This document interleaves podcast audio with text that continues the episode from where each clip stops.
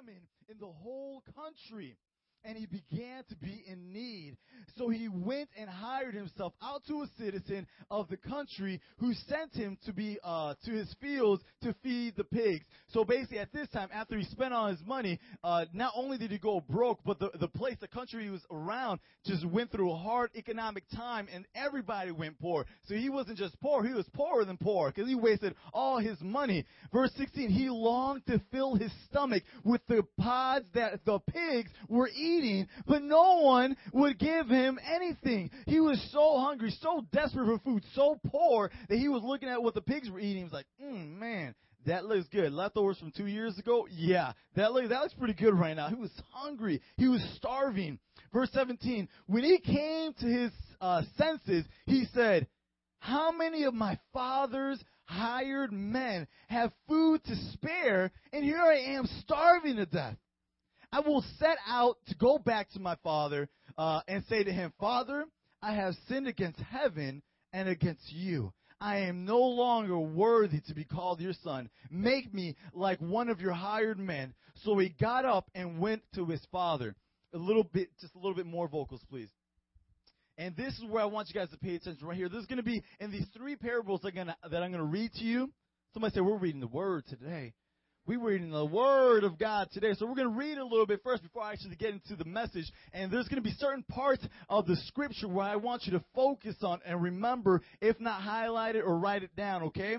So here we go. Verse 20. So he got up and went to his father, and this is where I want you to emphasize. But while he was still a long way off, he was coming home. He was a long way off, all the way down his father saw him and was filled with compassion for him. He ran to his son, threw his arms around him, and kissed him. Verse 21 Then he said to him, Father, I have sinned against you, or rather heaven and against you. I am no longer worthy to be called your son. But the father said to his servants, Quick, bring the best robe and put it on him. Put a ring on his finger and sandals on his feet. Bring the fattened calf and kill it. Let's have a feast and celebrate. Here we go, another emphasis, verse 24. For this son of mine was dead and is alive again. He was lost and is found, so he began to celebrate. Somebody say, party up in here. Come on, man. That's what I'm talking about. He had a party after all that. He said, My son was dead. He was lost and now he's found. Let's start a party. Put a robe on that son. Put a ring on his finger. Put his sandals on his feet and let's party. Because my son I thought was dead. He's alive and he's with me now. Come on, somebody. Verse 25. Meanwhile, the older son was in the field. When he came near to the house, he heard the music and dancing. So he called one of the servants and asked him, What's going on?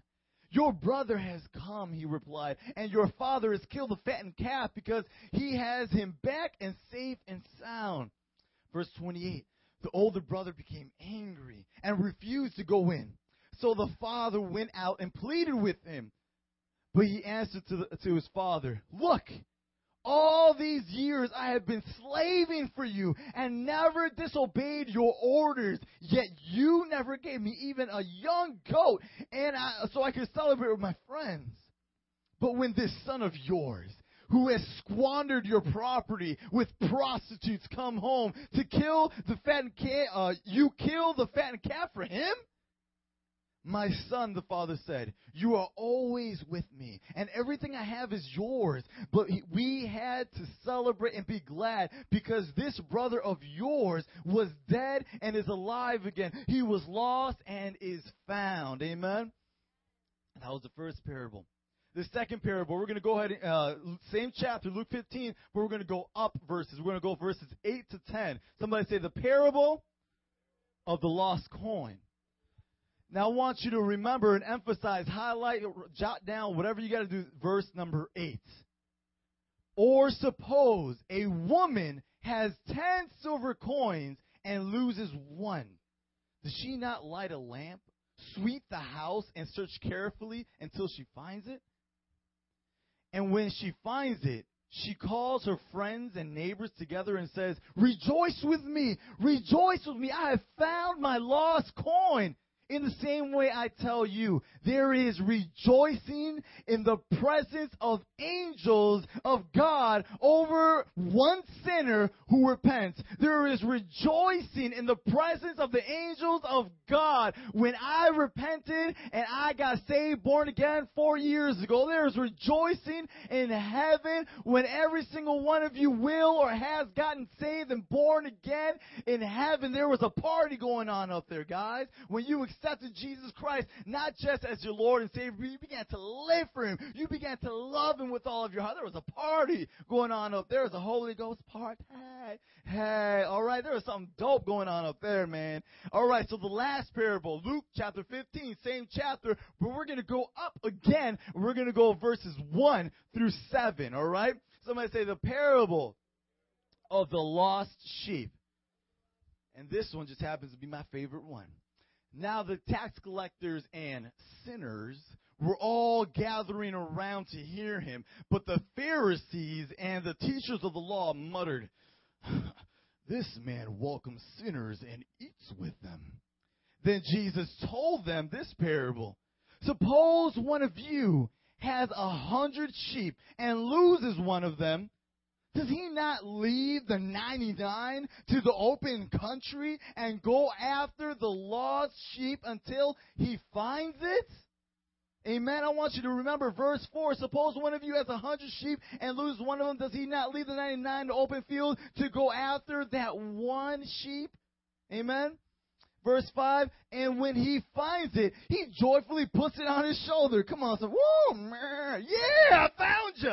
Put it on your shoulder, walk over there, and goes home. Then he calls his friends and neighbors together and says, rejoice with me. I have found my lost sheep. I tell you that in the same way, listen up, Elevate, there will be more rejoicing in heaven over one sinner who repents than over 99 righteous persons who do not need to repent. There will be more rejoicing, elevate, come on, in heaven over one stinking sinner like me that repents and accepts Jesus Christ as Lord, man. Amen?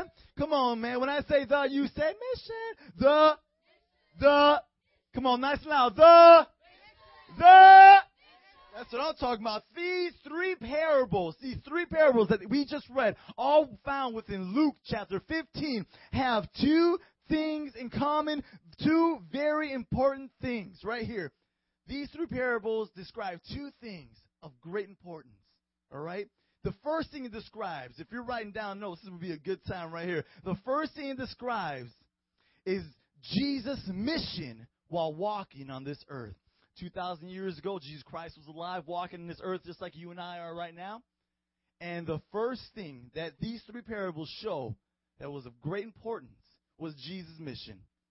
His mission, right here, found in Matthew chapter 19, verse 10. For the Son of Man came to seek and to save what was lost. Amen. For the Son of Man, Jesus, came to seek and to save what was lost. So when you got saved, you, you were like, oh my gosh, I found Jesus. I found Jesus. That's awesome. No, man, Jesus been looking for you this whole time. He's been seeking you. When I was just broke down, busting, disgusting liquor, he was, when I was hiding under a rock in my alcoholism, in my depression, God was seeking me. He's like, boy, what are you doing underneath that rock when you should be on top of this mountain with the eagles rejoicing because I'm seeking you and I will save you because you are lost. Some of you are lost in this place. Some of you don't really know the true word of God. Some of you have heard this for the first time, just like this brought to you. But let me tell you something. God is real. Jesus is real. He's here tonight and he's seeking you.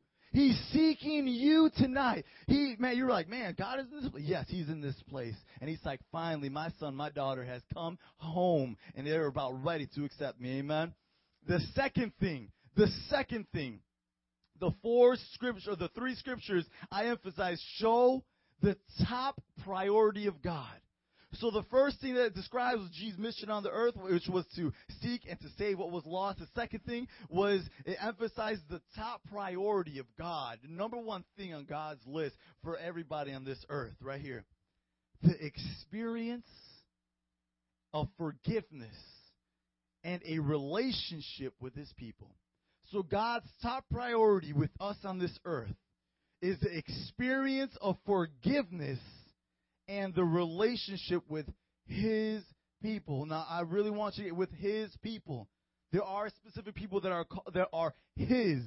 All right? God says, if my people, and Jeremiah will humble themselves and pray, if my people will humble themselves and pray, he's not just talking about if all the Puerto Ricans, if all the Mexicans, if all the Caucasians, you know, no, no, no. He said, if my people, people who accepted me, people who I consider my sons and my daughters, people who consider God their father and live as if he is really their father. Those are his people. And his main priority is to, uh, for you guys, for all of us, to experience not only his forgiveness, but his relationship. Amen?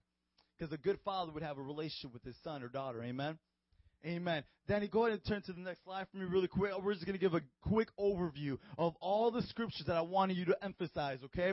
So the first one, just in case you didn't jot them down, was Luke chapter 15 verse 20. But while he was still a long way off, his father saw him and was filled with compassion for him. He ran to his son, threw his arms around him and kissed him. And going on, number two, uh, for this son of mine was dead and is alive again. He was lost and is found.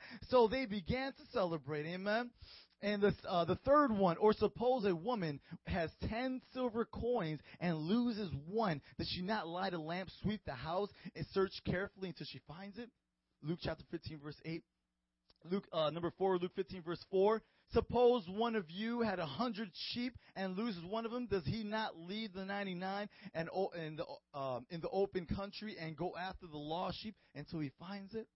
All these emphasize the two things that I, I showed you before. They describe Jesus' mission.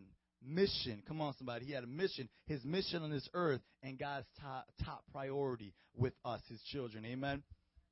If God's top priority was to save what was lost, right? According to Matthew, sorry, chapter 19, if his top priority was to save what was lost and to show forgiveness and a relationship to the ones who know nothing of it, what should our main priority be? Elevate, that's a challenging question for you tonight. What should your priority be in life? What should your priority be while you're on the lunch table? What should your priority be while you're taking the bus home? Amen. What should your priority be? If that was Jesus' priority and you call yourself a Christian, Christ-like, right? If you're from Chicago, you're a Chicagoan. If you're from Texas, you're a Texan. If you're a Christian, you are Christ in. You are a Christ in. You are like Christ. People should see Christ in you. If you acknowledge yourself as a Christian, they should see the top priority in your life is not just to go to school, get good grades, go to college, build a family. No, it should, your top priority in life should be to save the lost that is around you. Because there are a lot of lost people, especially in my life. Amen. There are a lot of lost people out there. I guarantee we go out there on Irving Park Road, there's four lanes, and we see all those people crossing back and forth. Within 30 seconds, we will see at least 30 people lost people. Amen. Come on, man. We need to fight. We need to invite our friends to church. Amen. We need we need to plug into the lives of the lost. Amen. Come on, man. And and you're probably looking at me as like, man, when was the last time you brought a friend, dude? Well, my friends aren't 15 years old. You know what I'm saying? You guys are my friends. But look, listen to me, man. I'll give you an example. Uh, my car broke down, dude. It was bad. It, it, it was not drivable anymore. So I had to start taking the bus. Come on, man. God, the Lord humbled me. Man, I was like, uh, all day pass, please. Thank you. Oh man. So I'm here waiting for the bus. It's all cold, and then this this one guy from Ecuador. I'm like, amigo, ¿cómo te llama?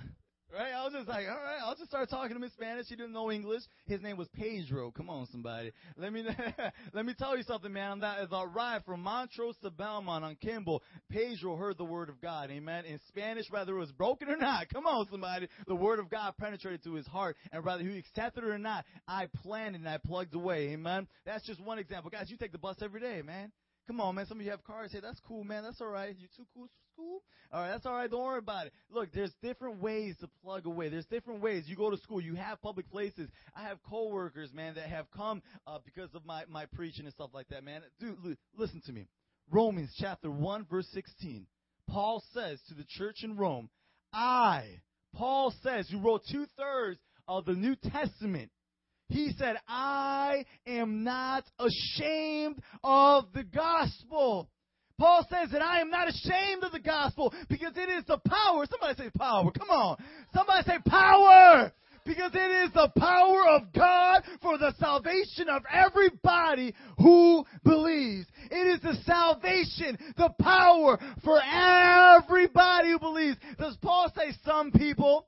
Does, uh, does Paul say certain people? No, he says everyone. I am not ashamed of the gospel because it is the power of God of salvation for everyone on this earth, everyone who believes in Him. Amen. The gospel is not meant for certain people. It's meant for everybody. It was meant for me just as much as it was meant for you. Amen. The power of God should be evident in your life. If you have a testimony on why God eh, brought you here today and you are serving Him with your whole life, guess what you got? You got power.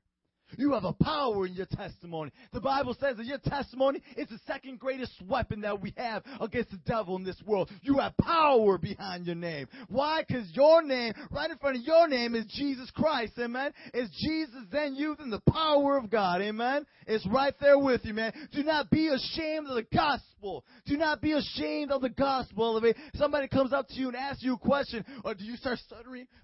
I'm not a Christian. I don't know what you're talking about. No, no, say, yes, I am a Christian. I go to Elevate. We meet up every single Friday, every Friday, 7.30, because I remember that because Dolph says that every single week. What time we meet? 7.30. What day? Oh, yeah, Friday, every single, every Friday, every uh, 7.30 p.m. We meet up. Come on over. That's power right there. As little as you think, as little as effective as you think that is, that is power. Why? Because you are, in one way or another, sharing the gospel with somebody else, all right? Go on and share your testimony. Why? Because there's power behind it. Amen? There is, there should be no, nothing in your way to be ashamed of the power of God that happened in your life, man. I get on the rooftops if I could, man. Man, you guys haven't seen me preach for a while, amen. I get, I get loud, I get veins, I get sweaty, and I'll start preaching the word of God. I don't care where I'm at. Amen. Come on, man. Don't be ashamed of the gospel because the gospel saved you, right? that gospel that you should not be ashamed of, that gospel saved you. It was the gospel that changed you, amen? And it is the gospel that reveals your destiny, destiny according to the word of God, amen? Your destiny, hey, you want to be a doctor, that's all good. But guess what? You should be first a minister of the word of God, amen? Come on, man. That gospel saved you, it changed you, and it reveals things to you, amen? Come on, Romans chapter 15, verse 20. It has always been my ambition. Paul continues on after he's saying, I'm not ashamed. Yeah. I'm not ashamed, right? He goes on forward in chapter 15. It has always been my ambition to preach the gospel where Christ is not known. Amen? It has always been my ambition to preach the gospel where the where Christ is not known, man. Amen. Your schools, hey, people might know who Jesus is, but they were just like me. Some white dude that died on the cross, my Lord and Savior, I think, right? That's what they think of him. They don't really know him.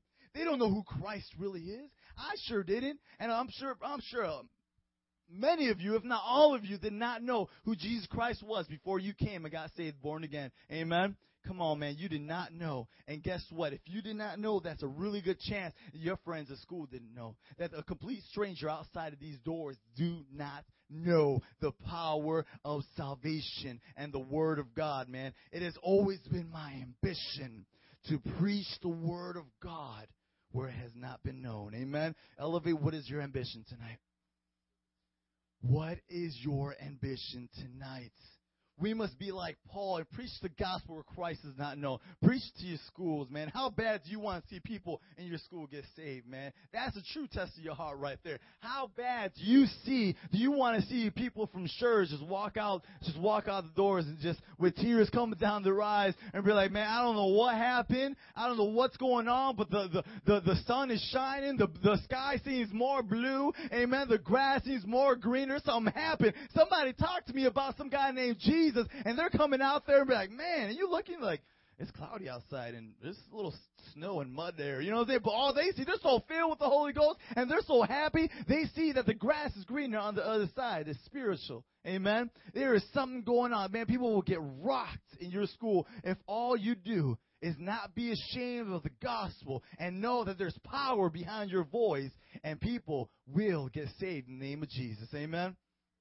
Come on, man. Do not be self-conscious of yourself because someone could do it better than you. Somebody could could preach better than you. know. If all you know how to do is pass a flyer or to invite somebody to Friday youth group, guess what? You're doing a whole lot. Amen. You're doing so much and you don't even know it. Because look, if you invite 20 friends and only 10 of those friends come, or you know, forget that. If you invite 20 people and only two of those people come, but two of those people get saved and they get rocked. They get filled with the Holy Ghost and power behind that salvation. Guess what? Those two people will keep on inviting more and more and more and more. And those two, within those two people, within a span of 10 years, could, uh, could have been used to save 100 people.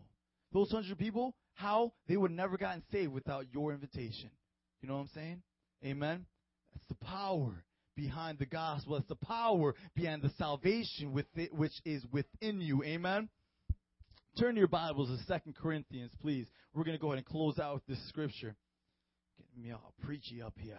Mm, mm. Come on, somebody. Woo, man. Mm. Bam! Take that, devil! Uh, knock you out. Pink tutu wearing all right, here we go. Here we go. All right. Second Corinthians chapter 5. Bam! Take that. That's a knockout right there. Verse 20. We are therefore Christ's ambassadors. Somebody say ambassador. We are therefore Christ's ambassadors as, as though God were making his appeal through us we implore you on Christ's behalf to be recon- uh, reconciled to God. Verse 21, God made him, Jesus, who had no sin, to be sin for us, so that in him, Jesus, we might become the righteousness of God. Amen. Danny, go ahead and turn to the next slide for me, please. Ambassador, dictionary.com, right there. Ambassador, a diplomatic official of the highest rank sent by a government or uh, to represent it on a temporary mission. So it's like the United States sending uh, somebody to Greece, uh, sending, uh, let's just call him uh, Bob, all right? So the United States sent Bob to Greece, and Bob has the power. He has the highest rank. He is representing the United States of America. America. So a miracle. That's what I'm talking about. Come on, somebody. Lord. Oh, here we go. So he's representing the United States of America. So whatever he says, whatever comes out of his mouth, is representing the United States. Amen. Come on, man. So that's what an ambassador is a diplomatic official of the highest rank. Somebody say highest rank sent by a government to represent it on a temporary what?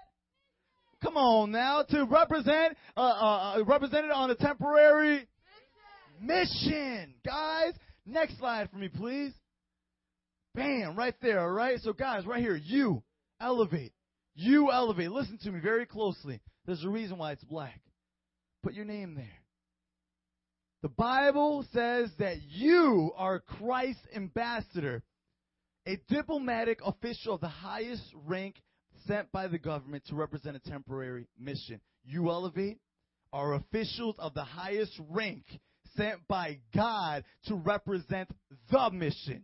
Amen. You are ambassadors of God. You represent God in the highest rank to represent not just a temporary vision, but the, the mission. Somebody say the mission. The mission is for me as much as it is for you. Amen. Somebody say, I am an ambassador on a mission for Christ. Amen. Elevate this message is for you. This message is but a taste of what will be coming in this new season for you. Elevate, listen to me very carefully because I didn't get it at first, but I really need you to get this right now. And more importantly, God needs you to get this right now. You are representatives of Jesus Christ, our Lord and Savior. Does that mean you have to die on the cross? No, no, it doesn't mean that. You represent Jesus Christ wherever you are. The Bible says that we ought to have a lifestyle of worship. Meaning what we did right here on this altar about 20 minutes ago, James be broken.